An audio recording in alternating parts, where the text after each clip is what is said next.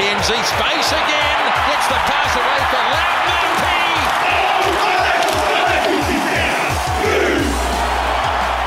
Kia welcome to the All Black podcast and a really special episode today. An awesome guest. I'm really excited about this one. Welcome to the studio, Sir Bryan Williams. And don't worry, from now on in, I'll call you BG, but I wanted to get the formalities out of the way first up. Uh, please, please do, Robert. It's, it's great to be with you.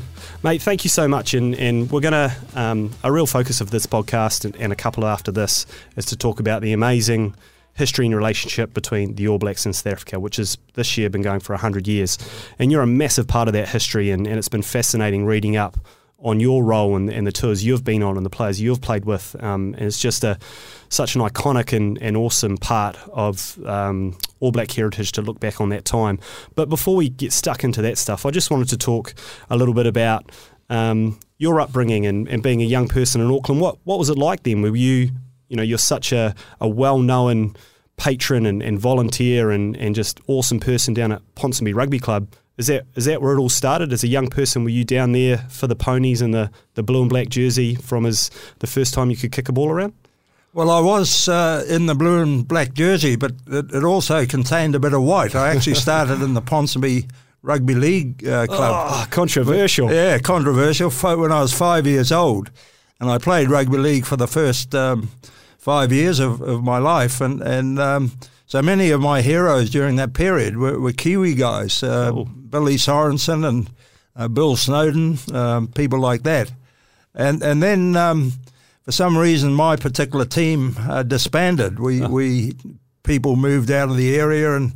And I had two brothers, uh, Sess and Ken, who were playing for Ponsonby Rugby and uh, they coaxed me to come along to the rugby club, and, and I must say I've I've never never regretted that decision. It's been a a lifetime uh, love and a, and a passion, and I'm I'm still uh, pretty heavily involved with the Ponsonby Rugby Club.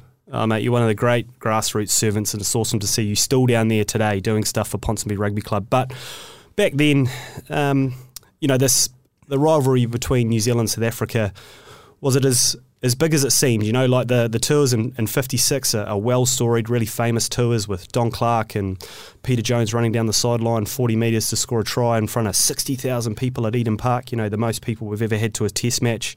We had a tour in 60, we had a tour in 65. Like, how were you taking those in? Were they, were they the biggest show in town at the time? Well, they. Um for example, at, at, Ponsonby Rugby Club, we, we used to have this big uh, mural on the on the wall uh, from the um, 1956 tour, yep. and um, uh, it, it, had a Springbok and, and a, probably a, a, Kiwi at All Black and and, and just a, a greeting, and, and that that particular m- mural uh, stuck stuck with me uh, for that first part of my uh, time at Ponsonby Rugby Club. And then, as time went by, I, I um, I followed the 1960 uh, tour in South Africa, and you know the Don Clarkes and the Wilson Whinerays and the Colin Meads and and, and so many others uh, who who were my uh, heroes right right through the 1960s. I watched um, the series with the Springboks in 1965, and um, you know Brian Lochore had, had come into the team at that stage, and and um, so Colin Meads, Brian Lochore um, Malcolm Dick, um, Ian MacRae, um, Chris Laidlaw. M- many of the guys I actually ended up touring with in, in 1970. And um, speaking of Malcolm Dick, he, he played for my club, uh, Ponsonby Rugby Club, and he was a winger as well. So he was one of my heroes as, as I was growing up. Uh, and then to be able to uh, tour uh, with him in 1970 and tour with, you know, Colin Meads and, and Brian Lochore and Ian MacRae and um, so so many other Sid Going and Ian Kirkpatrick, so so many other uh, great All Blacks uh, was just an abs- absolute eye opener for me and. And I must say, you know, I was I was terrified uh, when when I was first selected. Um, you know, being in, in the company of, of people that you'd you'd grown up idolising. Yeah.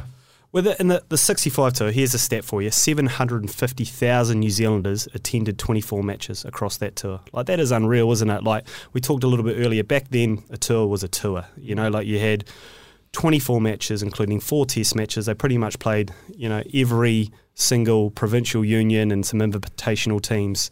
um, across the whole country. How are we taking that in? Was it on the wireless? Was it on TV? Was it literally dominated the newspapers? You know, in 1965 when the South Africans were here. Yeah, well, it was certainly on the radio, and, and I I watched the uh, fourth test uh, at, at Eden Park, um, which which was a, a great uh, victory uh, for the All Blacks. The All Blacks won 20 points to three from memory, and um, Maki Herewini was yes. playing playing at first five, and and uh, Ron Rangi, um, one of my club mates uh, from Ponsonby, was was playing uh, centre, and um, you know it was a really comprehensive victory uh, by the All Blacks that day, and and really uh, inspired me uh, to to. by that stage, I was fully um, engrossed in, in the game of rugby, and, and I just wanted to be an All Black from perhaps from those times. You didn't have to wait long. You did not have to wait long. Selected for the All Blacks when you're a 19 year old for the 1970 tour to South Africa. How'd you find out? Like just recently this year, we had the All Black team announced on, on Sky Rugby the breakdown. So if the players wanted to find out, they tuned in to Sky Sport to find out, found out live. I think the majority were not told beforehand. How did you find out? Well, we had a, a trial at uh, Athletic Park, and, and it followed a trial down in, in Palmerston North. And of course, um, Athletic Park back then um, was was um, uh, a concrete jungle. It, it, wasn't the the plushest uh, stadium I've ever played in, and we, we met under the, the grandstand after the game, and of course. Um, very solemn moment. The, the chairman of New Zealand Rugby gets up, and here is the All Black team to tour South Africa in 1970. And of course, um, they, they read out uh, the names, and you know, all your emotions were, were totally exposed. You're either going to be very disappointed yeah. or, or, very elated. And of course, um, my my name was was called out, but during the game, uh, someone had actually stood on my hand, and and it had swollen up. And of course, as soon as uh, I was selected, suddenly everyone was shaking that hand. My hand was throbbing. don't show any pain, though. well, don't show any pain. And, and I uh, obviously uh, needed to make sure that it wasn't broken because uh, that that might have uh, prevented me from touring. So um, so that's how it happened for me. And like you look back at all the all the research and all the commentary of the time, you're ahead of your time in so many ways. You're a big back, you know. You're you're a really big physical guy, but fast and had a massive sidestep. You sort of probably would have been a social media superstar this day and age. um, but did did you feel that sort of thing? Did you think you're a bringing something different to the game, a bit non-traditional. You know, you're are a big guy for a back, and, and you're really almost one of our first players with real flair. Yeah, well, I knew I, I had speed, and I, I knew I had a sidestep, and and um, uh, I, I, guess although I was um, relatively uh, quiet and, and reserved, I, I, had a lot of confidence in, in what I could do on, on the rugby field, and um, you know, when when we got to South Africa, it, it obviously uh, the conditions just suited me ideally. The, the grounds were hard and, and fast, and uh, my, my first game uh, for the All Blacks was against the Paul Roos uh, 15, uh, who who weren't you know much much shakes to be fair, and uh, I was really fortunate. The very first time I got the ball, I, I was in space and and scored a try, and and uh, that gave me a lot of confidence. And then I, I managed to score a, a second try, and uh, you know my All Black career was underway. I'd come off the field, and guys patting you on the back, and oh, you're one of us, good boy. you know, you've, you've you've passed the test, sort of stuff. Brilliant, and you're you're a trailer trailblazer in so many ways. You're you're one of our. I don't know if you're the first, but you're one of our first players of Pacifica heritage to make the team. Was that something that set heavily on your shoulders, or you were just a young fella who wanted to play for the All Blacks at the time and, and get on a tour to South Africa and, and go prove yourself as you did? Well, it, it certainly uh, was something I was proud of. I, I, I knew of my um, um, Pacifica uh, roots, obviously. My dad was born in Samoa and my mum was born in Rarotonga.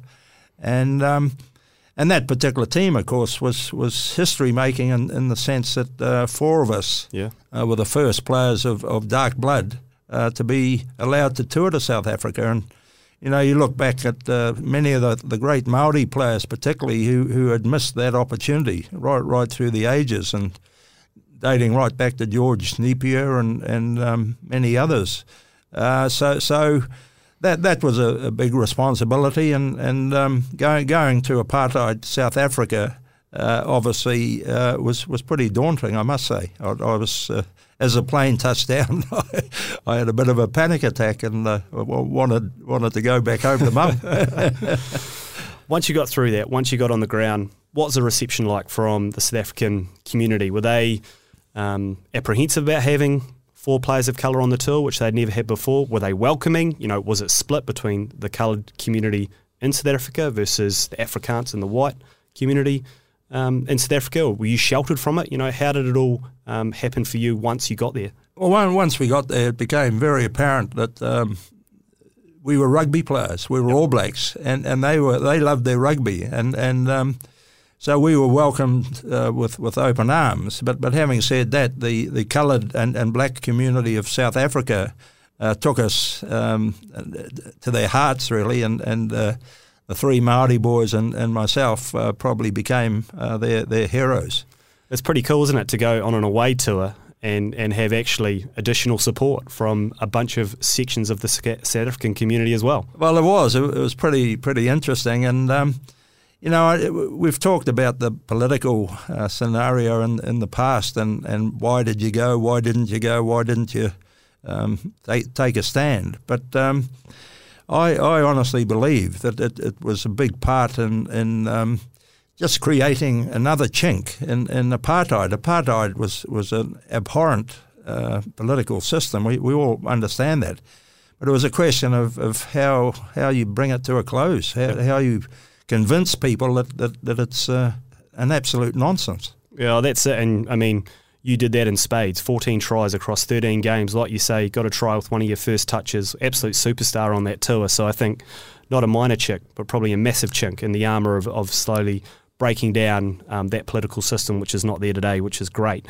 We talked a little bit about there's so much commentary around the tour and, and, the political situation, but what I want to ask you a lot about, which is sometimes I don't know heaps about, is back then you know, these days, if, as I was saying to you beforehand, if we want to watch um, the South African players or learn a bit about the South African players or watch the South African team, easy. Pop on Sky, you know, or any number of platforms, and I can I can find that. I can watch South Africa play the Lions in the weekend. I can watch South African domestic rugby. I can scout the opposition till the cows come home. But you didn't have that luxury when you were playing. So how do you prepare for a three month tour um, in a country where you probably actually don't know that much about the opposition outside of the fact that they're massive and they love rugby and they're crazy about it. Well, you're absolutely right. Um, we, we didn't have much chance to assess uh, who the opposition were. I, I remember seeing some uh, video film of, of the, um, I think it was the Wallabies tour to South Africa in 1969 and um, saw some of the, the Springbok players. Um, Gert Muller, was one of the the wingers who played in 1970, and he, he was a big, strapping, uh, fast-running uh, winger, and um, you know saw saw their their, their top players uh, briefly, and, and I guess you studied it for a while, but it was only the highlights. So we really had to do our, our, our assessment uh, on the run. You know, we, we had some um, lead-up games to the first Test match, and, and you played against um, some of the, the Springboks during those games, and I, I guess we won those games a, a bit too easy because um, it probably lulled us into a false sense of security. Well, once the Springboks came together collectively, uh, they were a, a, different beast. And, and um, I'll never forget the intensity of that first Test match at Pretoria in, in 1970. I, I, don't think I've ever um, experienced a, a more um, uh, demented uh, opposition. It, it, was almost as if uh, you know they, they were on something because it was yeah. it was it was scary. I think they were starved of rugby, and when the All Blacks came into town, it was such a big occasion that there was such anticipation. And like you say, anywhere between sixty to eighty thousand people at those Test matches creates a hell of an atmosphere. But like you said, the the conditions, you know, the hard surfaces of South Africa uh, maybe created a fast. Was that was that the tactics of the All Blacks there? The South Africans are often really really big guys. We had some talent out wide like yourself. Was it a tactic of ours to get the ball to players like yourself to try and use space in the wider channels and and you know because of that you saw a lot of ball, a lot of opportunity, and, and I've seen you comment before. While you didn't know much about the South Africans, they didn't know a lot about you, did they? So they didn't know the big sidestep and, and some of the pace you had for such a big player and probably caught them off guard. It certainly seems so by your try scoring record on that tour. Yeah, well, I, I guess I, I, I, was an unknown, and as you say, I, I, I didn't particularly uh, know them. Um, but uh, you know, we, we, we just uh, we, we didn't have much much uh, uh, time to to uh, assess them, and um, we we just went out there.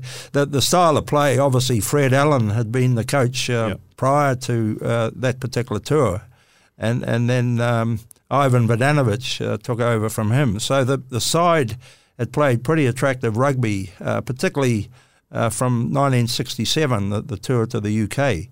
So they, they had become used to moving the ball quickly and, and um, lots of hand to hand passing and, and putting people into space, uh, which obviously suited my style of play. So um, yeah, we, we played an attractive brand of rugby, uh, but but by the same token, we, we also had very strong forward pack. Um, and, and Colin Meads, particularly, and Brian Lochore were, were, playing at the absolute top of their form. Legends of our game, aren't they? Absolute legends. And, and um, you know, when, when Pine Tree uh, broke his arm uh, in the middle of the tour, it, it uh, it, it really uh, cost cost us big time. He he was not only the way he was playing, but just his influence on the field and, and being an enforcer. And uh, I, I, think he might have uh, kept Frik du Preez, the, the Springbok lock, a, a, lot quieter if he'd have been there. That's something that gets you know mentioned a lot. Just the sheer brutality of Test rugby at that time, and that's something I wanted to ask you: is is it literally part of the tactics to match fire with fire. You know, like it's it was common practice back then to lean across and give your opposite an uppercut to let him know who's boss today. Colin Mead certainly uh, has often spoke of that. You know, Kevin Skinner from the 1956 series was literally bought out of retirement um, to enforce the South African front row. Went to both sides of the scrum to do it. You know, was that something you'd actually talk about uh, in the lead up to Test matches? Absolutely, I, I, guess, and and um, we we didn't have video replays back then and, and TMOs, so um, player, players used to get away with, with a lot of foul play, yep. dare, dare, I say it, and and um, and uh, it, it, it, was just um, turned a blind eye to. Um, and and the touch judges. A couple of home refs always helps with that, don't well, they? Well, they certainly helped, and uh, I guess they they'd label that, that criticism at, at, us when they come to New Zealand. Sure. Uh, so and and to be fair. Uh, probably warranted looking back through history. I'd ref it like that, mate. I'd ref it like that. exactly. Yeah. Um, the result stood. It was three one. You know, and another tour we'd been to South Africa and we hadn't been able to crack it. We hadn't been able to beat South Africa um, in their country. Did you look back? You know, where were your chance? Were there things? Was it the injury to Meads, even though he, he played quite a lot of rugby through that broken arm? Were there opportunities in the Test match uh, where you thought, geez, we, we, were very, very close, whether to drawing the series or whether being able to win the series? Did you mm. think on that particular tour because it's a well storied uh, tour and a very famous tour. Mm. Yeah, well, you obviously look back with, with regret and, and what might have been. Um, I, I, remember that, that fourth test uh, particularly. Um, we, we were down uh, 17 6, and um, I, I got the ball from a, a great little uh, Sid Going breakout on, on the left, and something just clicked in, in my uh, brain. Uh, mate, don't score in the corner. You've got to get under the bar. right. Yeah, we needed the extra two points. So I, uh, I guess I backed myself and, and sidestepped uh, two or three of them and behind the goal line and, and um, and, and put the ball under under the post, and that, that got us back to seventeen eleven. There's famous footage of that. Like, as some of the old dogs in the team, like, "Hey, young fella, put the ball down," or they like, "Good stuff," or you know, yeah. or, or Pine Tree in, a, in, a, in another game, uh, exactly. He, he, I started to do the same thing. He said, "Put that bloody ball down." I'd say you listen pretty quick when you. Yeah, well, yeah, I certainly listened to, to Pine Tree for sure. When it's all done and dusted, you know, as I said, the stuff that, that just takes up columns, columns, and columns of commentary on that series is a lot of the political stuff. But mm. like you say, you were there. You're a rugby player. Um, did you mix with the other team? Are they great mates? Some of the players you played against from that tour. Were there after match functions where you'd you know you'd obviously absolutely beat the sense out of each other for 80 minutes on the field in front of you know 60, 70, 80,000 mad South African supporters.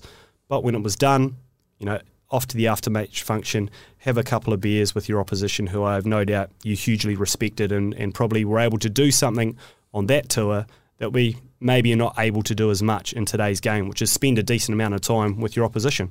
Well, that was exactly uh, the way it was. Uh, once the game was done, um, you, you did uh, socialise and fraternise with the opposition. Um, I marked a guy called Syd Nomis uh, during during the tour, and him and I became uh, pretty good mates. And um, even to the extent um, by 1995, when when I was back in South Africa with the Samoan team at the Rugby World Cup, uh, we we spent a bit of time together partying and talking about old times, and um, and I've, I've I've met up with uh, a number of the ex uh, Springbok players subsequently as well. I've been back to South Africa on on a, a couple of occasions, um, uh, even after '95, and and met up with um, uh, people that I played against. So. That, that's the beauty of rugby. Um, you play the game hard, and, and then you you know, knock each other over and then you pick each other up and, and walk off arm in arm and, and you have a beer and you break bread together and um, it's it's one of the beauties of, of our great game. When you got home, like you're a 19, 20 year old, like it's it's amazing to think the life experiences, listen to you speak now that you've had at such a young age. But when you got home, you know, what was your reflection on the trip? Um, you know, what was the reception back here in New Zealand around the tour? Were you welcomed home as heroes? Um, were you really, really happy with how the tour went? You know, like what were your experiences once you got back? It's three months, isn't it? Mm. Yeah, three and a half months. Um, and and as, as, you can imagine, you, you tour to every part of South Africa, and um, generally speaking, you, are only playing once a week. Uh, there are midweek games, but there's there's often a midweek team and a, and a weekend uh, team, and if you're not playing, then you can um, enjoy and get out and see the scenery and and um, and, and when you're playing, of course, you're you're quite the opposite. You're totally focused on, on the next game at hand. But uh, after the tour, you, you reflect, and I, I was pretty satisfied the way the tour had gone for me. Except, of course, we'd, we'd lost the series. Uh, so that was 1970, and I knew there was another tour coming up in 1976. So uh, just wanted to be on that tour and and um, and, and try and uh, get some sort of uh, revenge, I suppose. Totally. We had meant to come here in 73. The tour was called off because political pressure, uh, change of government. Muldoon came in, invitation went out um, from the South African Rugby Union for us to go in 1976. Was there anything different about that tour? Was it almost exactly the same circumstances? Not a lot had changed, or or, or was it different? Was some of the pressures increasing and and you know, you felt that as now an experienced All Black. You weren't a, a young 19 year old, but you're you're absolutely part of the furniture within the All Black environment. Yeah, by then I, I was probably uh, one of the more experienced players, and um, South Africa had, had started to change. We we uh, did notice some some changes. Some would say only cosmetic changes, but um, for for example, um, some of the hotels uh, we were staying in in, in 1970, the only uh, coloured or black people in the hotels were those serving us, whereas by 1976, they, they had designated uh, some of the hotels international hotels. Right. So, so um, coloured and, and black people could, could stay there as, as guests. Yep. Um, now, some might say that that's, uh, that's only cosmetic, and, and it probably is, but, but just started to notice that, that things were starting starting to change, and as as uh, as we, we went through the 1980s into the 1990s, we, we then saw um, Nelson Mandela released from prison and, and eventually become president of South Africa. 76, you had the luxury of, of being on the 1970 tour. Were there other players have been on that tour as well? So you could take those experiences into that trip and, and try and learn, try and find ways to, to turn a, a 3 1 result around into either a draw or a victory? It was um, Ian Kirkpatrick uh, was was on that tour and, and uh, Sid Going. Um, by then, Kirky had had uh, lost the captaincy uh, to, to Andy Leslie.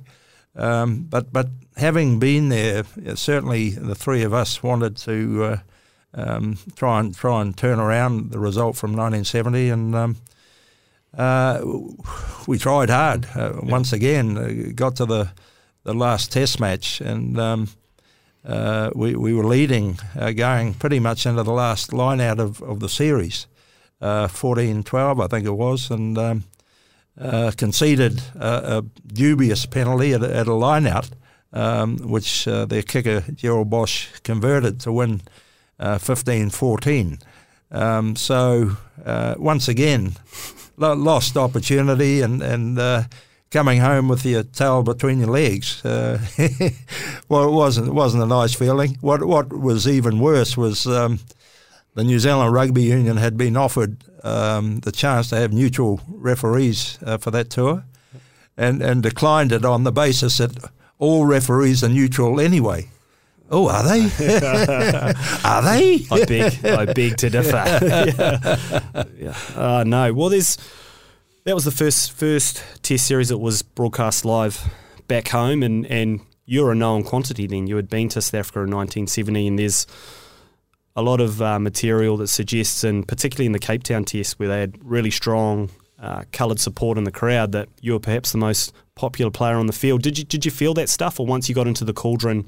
it was very much focusing on the test match of the job at the hand. But or did you actually really notice that, geez, I'm in enemy territory here, but I've I've got a few fans. Like that's pretty cool. Well, we certainly noticed it, and, and we're well aware of it that that uh, that was the case. And um, you know, I and other players uh, visited uh, the homes of of uh, the coloured people, and and um, and and and enjo- enjoyed it. And and but but when we did, you, you could sense um, their, their um, concern at the fact that we were there and and uh, possibly putting them and us us at some some risk. So it was a totally um, oh, misguided yep. uh, political system, and thankfully it's it's it's passed now. But but I guess there are other issues at, at hand as well.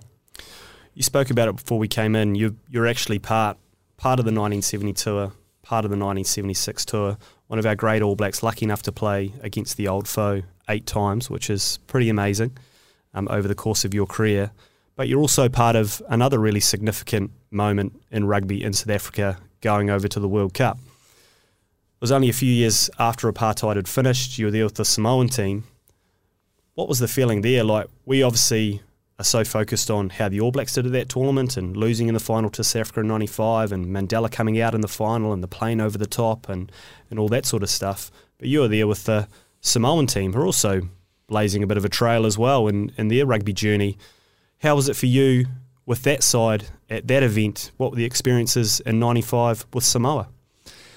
Well, they, they were uh, great, great experiences. Um, we actually made the quarterfinals on on that uh, particular World Cup, and um, ended up uh, playing uh, in the quarterfinal against South Africa at Ellis Ellis Park, uh, which which was a special special occasion. Um, I don't think uh, we, we quite had the, the team to, to beat the Springboks, and and the Springboks were on a a, a special journey.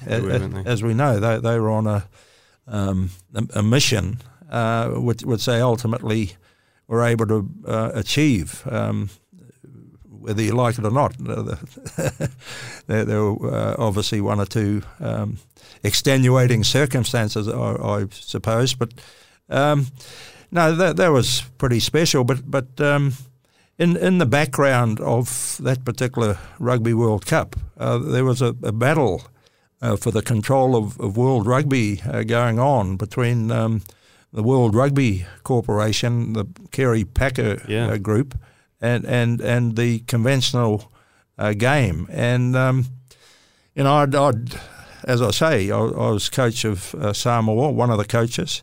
Um, we thought that uh, having made quarterfinals in, in the last two World Cups and played in Super Rugby, that we would definitely be part of the conversation about uh, whether uh, we we go into professional rugby or not.